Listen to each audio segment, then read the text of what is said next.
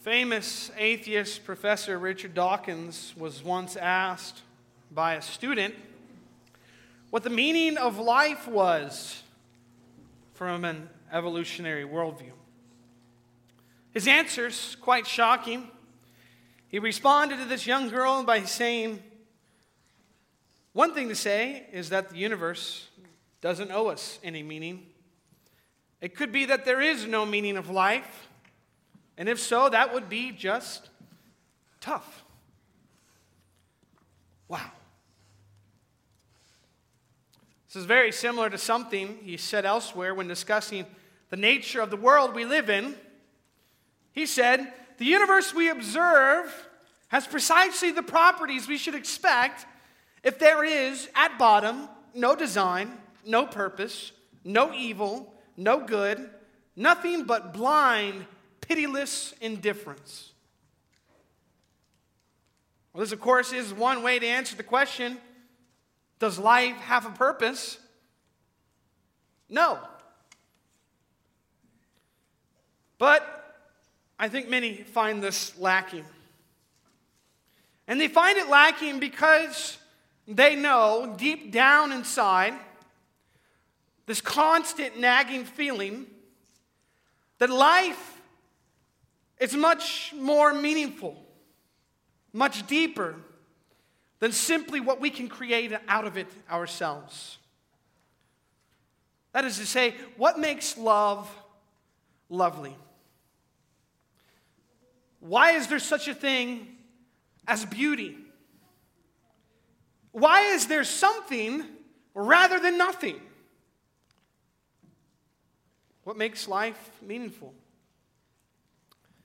The writer of the book of Ecclesiastes had many of these very same questions. He was dealing with an existential crisis.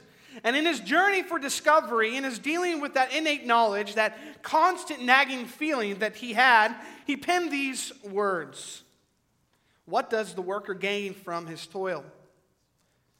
I have seen the burden God has laid on men. He's made everything beautiful in its time. He has also set eternity in the hearts of men. Yet they cannot fathom what God has done from beginning to end. You see, my hope and my prayer today is that as we look to the Creator to determine why we were created, that is, the intention in our creation, we will discover together that there very much is a purpose to life.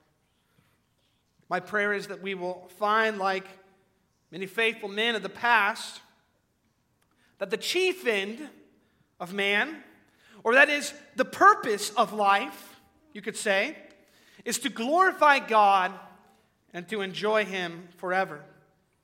Our theme this morning is God created us in His image to worship Him and to be with Him forever. God created us in His image to worship Him and to be with Him forever. We're going to look at three things this morning. Number one, created in His image. What does that mean? What does that entail? Why is that important? Number two, created to worship. What is worship?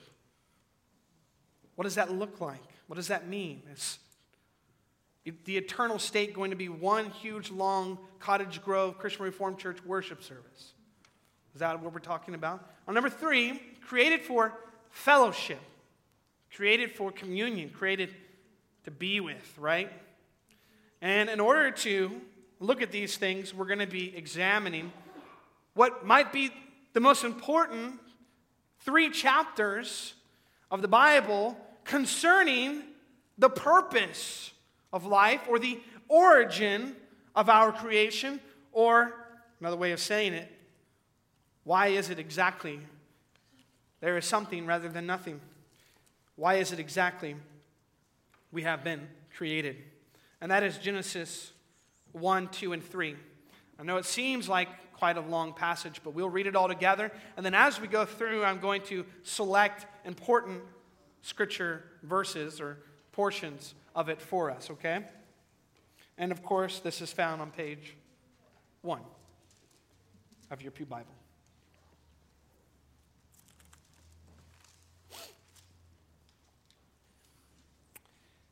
In the beginning, God created the heavens and the earth. Now the earth was formless and empty, darkness was over the surface of the deep, and the Spirit of God was hovering over the waters. And God said, Let there be light. And there was light. God saw that the light was good, and he separated the light from the darkness. God called the light day, and the darkness he called night. And there was evening, and there was morning the first day. And God said, Let there be an expanse between the waters to separate water from water. So God made the expanse and separated the water under the expanse from the water above it. And it was so. God called the expanse sky. And there was evening and there was morning the second day. And God said, Let the water under the sky be gathered to one place, and let dry ground appear. And it was so. God called the dry ground land, and the gathered waters he called seas. And God saw that it was good. Then God said, Let the land produce vegetation, seed bearing plants, and trees on the land that bear fruit with seed in it, according to their various kinds. And it was so. The land produced vegetation, plants bearing seed, according to their kinds, and trees bearing fruit with seed in it, according to their kinds. And God saw that it was good. And there was evening and there was morning the third day. And God said, Let there be lights in the expanse of the sky to separate the day from the night and let them serve as signs to mark seasons and days and years, and let them be lights in the expanse of the sky to give light on the earth. And it was so. God made two great lights the greater light to govern the day, and the lesser light to govern the night. He also made the stars. God set them in the expanse of the sky to give light on the earth, to govern the day and the night, and to separate light from darkness. And God saw that it was good. And there was evening, there was morning, the fourth day. And God said, Let the water teem with living creatures, and let birds fly above the earth across the expanse of the sky. So God created the great creatures of the sea and every living and moving thing with which the water teems according to their kinds, and every winged bird according to its kind. And God saw that it was good. God blessed them and said, Be fruitful and increase in number, and fill the water and the seas, and let the birds increase on the earth. And there was evening, there was morning the fifth day. And God said, Let the land produce living creatures according to their kinds livestock, creatures that move along the ground, and wild animals, each according to its kind. And it was so. God made the wild animals according to their kinds, the livestock according to their kinds, and all the creatures that move along the ground according to their kinds. And God saw that it was good. And these next few verses are important, so pay attention. Then God said, Let us make man in our image, in our likeness, and let them rule over the fish of the sea and the birds of the air over the livestock, over all the earth, and over all the creatures that move along the ground. So God created man in his own image.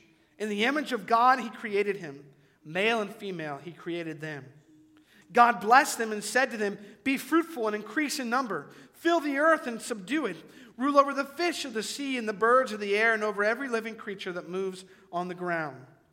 Then God said, I give every seed bearing plant on the face of the whole earth and every tree that has fruit with seed in it, they will be yours for food. And to all the beasts of the earth, and all the birds of the air, and all the creatures that move on the ground, everything that has breath of life in it, I give every green plant for food. And it was so. God saw all that he, had made, and it was very good. And there was very and, and there was evening and there was morning the sixth day. Thus the heavens and the earth were completed in all their vast array. By the seventh day, God had finished the work he had been doing. So on the seventh day, he rested from all his work, and God blessed the seventh day and made it holy, because on it he rested from all the work of creating that he had done. This is the account of the heavens and the earth when they were created. When the Lord God made the earth and the heavens, and no shrub of the field had yet appeared on the earth, and no plant of the field had yet sprung up, for the Lord God had not sent rain on the earth and there was no man to work the ground, but streams came up from the earth and watered the whole surface of the ground. The Lord God formed the man from the dust of the ground and breathed into his nostrils the breath of life, and the man became a living being. Now the Lord God had planted a garden in the east, in Eden, and there he put the man he had formed. And the Lord God made all kinds of trees grow out of the ground, trees that were pleasing to the eye and good for food.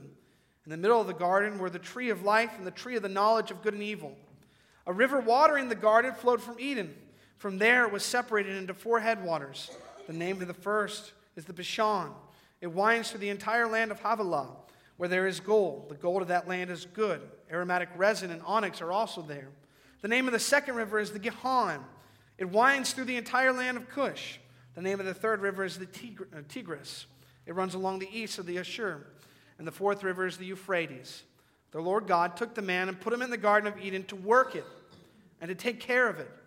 And the Lord God commanded the man, You are free to eat from any tree in the garden, but you must not eat from the tree of the knowledge of good and evil. For when you eat of it, you will surely die. The Lord God said, It is not good for the man to be alone. I will make a helper suitable for him. Now the Lord God had formed out of the ground all the beasts of the field and all the birds of the air. He brought them to the man to see what he would name them. And whatever the man called each living creature, that was its name. So the man gave names to all the livestock, the birds of the air, and all the beasts of the field. But for Adam, no suitable helper was found. So the Lord God caused the man to fall into a deep sleep. And while he was sleeping, he took, off, or he took one of the man's ribs and closed up the place with flesh. Then the Lord God made a woman from the rib he had taken out of the man, and he brought her to the man. The man said, This is now bone of my bones and flesh of my flesh. She shall be called woman, for she was taken out of man. For this reason, a man will leave his father and mother and be united to his wife, and they will become one flesh. The man and his wife were both naked, and they felt no shame. I'm going to leave chapter 3 uh, for a later point. What do we have here? We have here a very, very important part of the scriptures because it tells us that the reason there is something rather than nothing is because there is a God. There is a God. There is a creator. There is a purpose to the reason that the earth, the universe, all that we see is here. And we find it here in the first few chapters of the scripture. Now, the first aspect that is important for us to get is that in the description of creation, there is one unique creature that is distinguished from all other creatures that God has made. And that is man, us. Those of you who are seated here today. If you noticed that of all the creatures, only man, we're told, is created in the image of God. Of all the creatures, only man, we're told, is not only created from the dust, but that God breathed the breath of life into him. That is to say, in a very real sense, that God created this world uniquely as a realm, as a place in which he could create man in his image, in which man could live and breathe in a way that serves God glorifies God. That God created all that we see so that we could enjoy Him in it. You see the purpose behind that.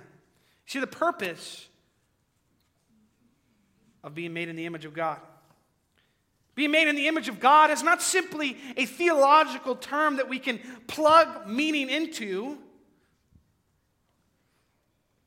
It means that each and every one of us, as human beings, have value, have worth. It means that there was purpose in us having life. It means the fact that we're here rather than not here, that we're alive rather than not, not alive, the fact that we have social security numbers and identification is meaningful because we're made in the image of God. And that image means that God created us that we may know Him. Animals can't know God, they can't worship God, they can't speak to God. Animals don't have a conscience like us, knowing right from wrong we have been uniquely created to have fellowship with God, to know Him and adore Him and love Him. But how do we get that from this? How do we get that from this? These chapters, Genesis 1, 2, 3. Well, we get it, interestingly enough, in the fact that we see God says it's not good for man to be alone. Makes the woman for companionship, for fellowship. That there was something lacking in the Garden of Eden. We often see the Garden of Eden as paradise, it's perfect, it could not be better. But God, very importantly, tells us that it's not good for the man to be alone, and that of all the creatures that God had made, there was none that fit with him, so that woman was made. But, Cary, didn't you say that God created us for fellowship with him? So, why isn't that the man needed a woman if he had fellowship, perfect fellowship with God? Here's where Here's where it comes in. Because there was a promise, there was a promise held out to Adam that if he was faithful to what God had said, to, that is, eat whatever you want in the garden except the tree of the knowledge of good and evil. that if Adam was obedient to that law, that God would grant him consummate, complete, full, perfect fellowship with him and let him partake of the tree of life in a way in which Adam would then be free from even being able to sin. What does it say here? It says here in the Word of God that you must not eat from the tree of the knowledge of good and evil, for when you eat of it, you will surely die.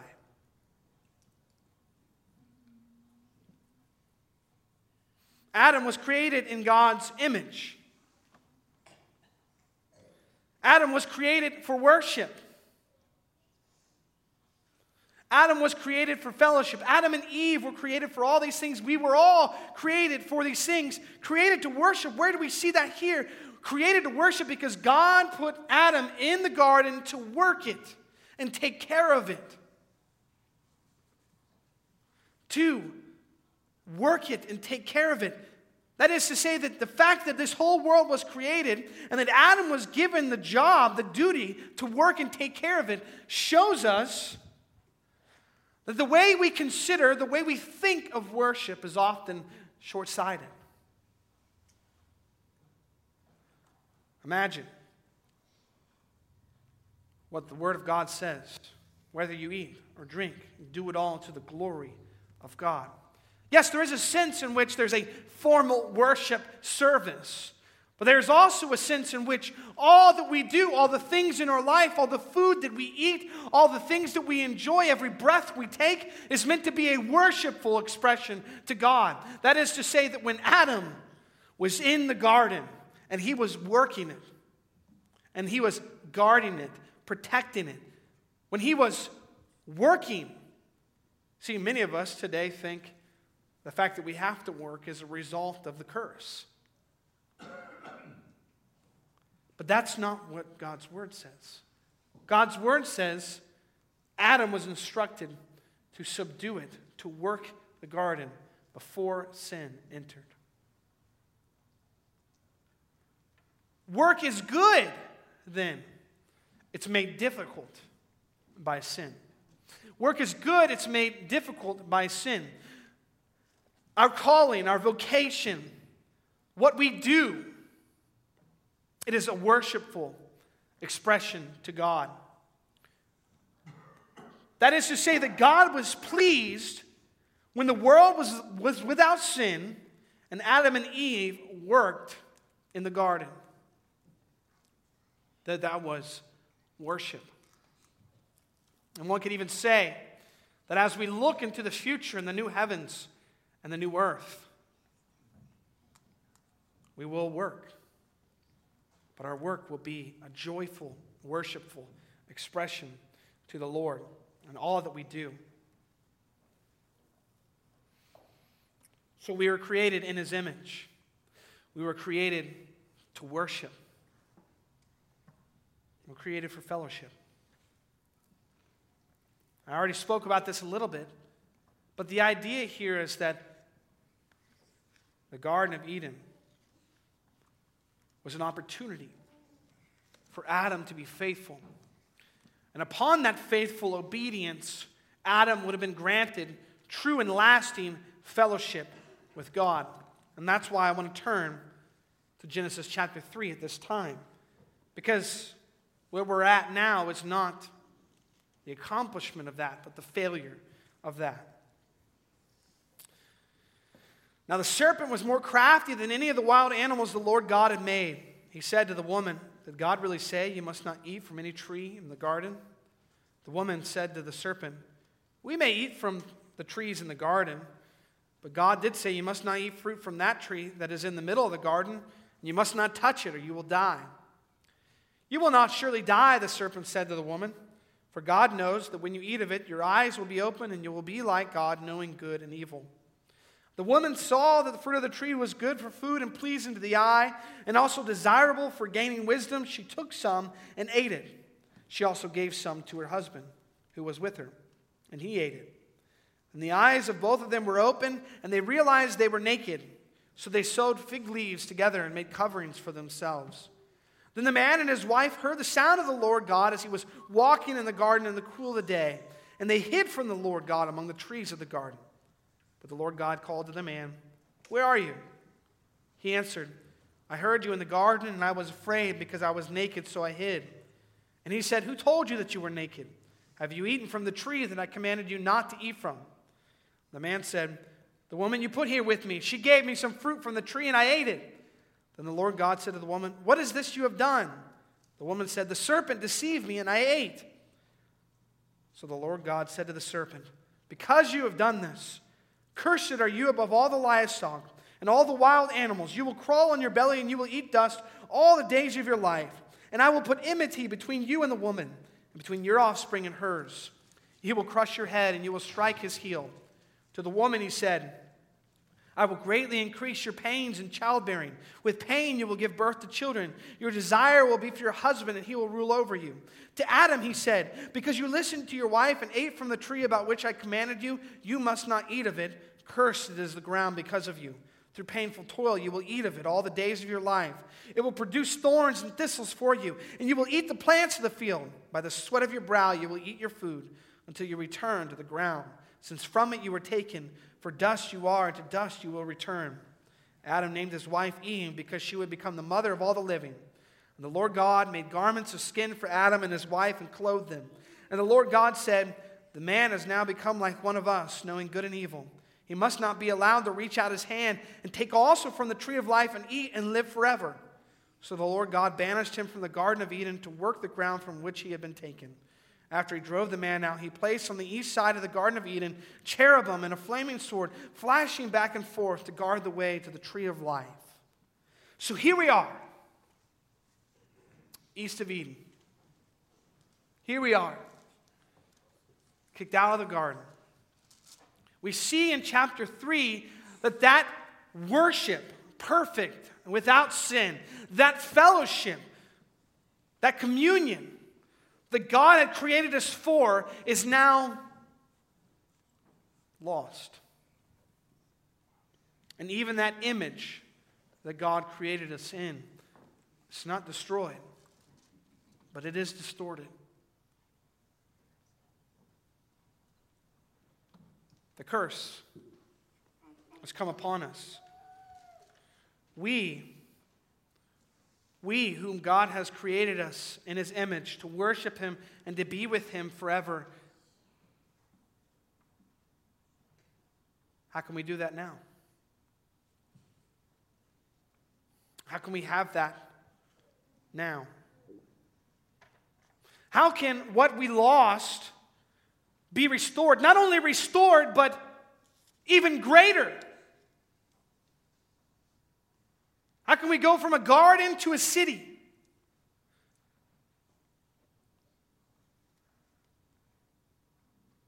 How can we gain what we've lost now that we have fallen into sin?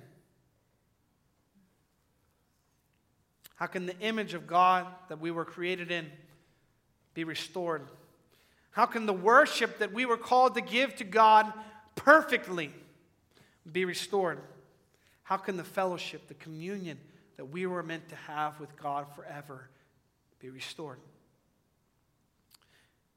There's two things that we're told in Genesis chapter 3 that point us in the right direction, that point us that the purpose for our life is seen in the image of God, is seen in the fact that we're created to worship, is seen in the fact that we're created for fellowship, is not lost. We should not be disillusioned. We should not think that now there is no hope. Because in Genesis chapter 3, the first person that God curses is not Eve, it's not Adam, it's the serpent, the devil. Satan himself, our great enemy. And he says to the serpent, I will put enmity between you, between your seed and the seed of the woman. What is this seed of the woman that we are to expect shall come against Satan, our great enemy? Maybe we see a glimpse of it, a glimpse of the covering of our sin that we shall receive when we're told in verse 21 of chapter 3 the Lord God made garments of skin for Adam and his wife and clothed them. Almost as if to say, the fig leaves aren't enough, Adam and Eve. Blood is necessary. An animal must be slaughtered, skins must be made. Blood must be shed to cover your shame, to cover the sin that you have brought into this world. Each and every one of us have been affected by the fall of our first parents in the garden. But that hope which is left out for us, that hope which is given to us, that the purpose of our life to be worshiping God to glorify Him and to enjoy communion fellowship with Him forever is found. Is found in Jesus Christ, the seed of the woman that would come. Is found in Christ who came, as the New Testament tells us, the image of the invisible God. He is the exact imprint of God's divine nature. Christ is the image of God restored who in Christ, Christ, in his life and ministry, perfectly glorified the Father, worshiped the Father perfectly, who, in coming to this world and being incarnate of the, of the Virgin Mary, gave up his perfect and eternal fellowship with the Father and the Spirit to accomplish in his death, burial, and resurrection the eternal fellowship of all those who have faith in him. It is in Christ that the image of God in us is restored. It is in Christ that we finally and completely, once again, perfectly worship and glorify the Father. Because He did. And it's in Christ, in faith in Him, that we once again have the communion and fellowship that we had with God and that we will have forever. Does life have a purpose?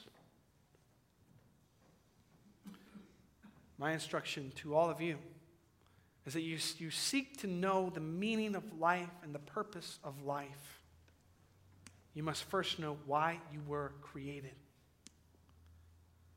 And as we've looked at God's word this morning, you were created in his image to worship him and to have eternal fellowship with him forever.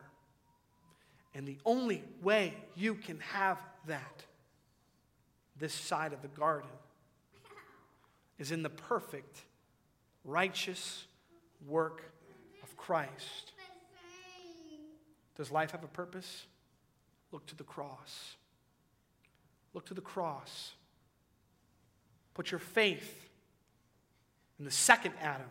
Put your faith in the coming Messiah who died for us, was risen for us, and who now forever sits at the right hand of God the Father in heaven,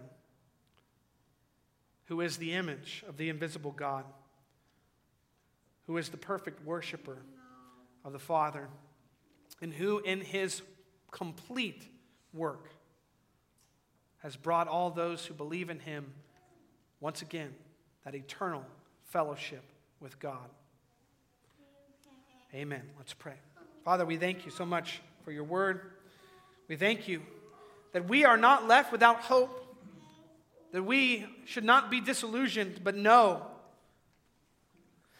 that you have created us for a purpose, and that in your Son, Jesus Christ, we have that purpose restored once again. Father, we long for the day that we will worship you in eternity perfectly and without sin, and that we will have fellowship with you for all of time. We know all this is possible only because the work of your Son, Jesus Christ. It's in his name we pray. Amen.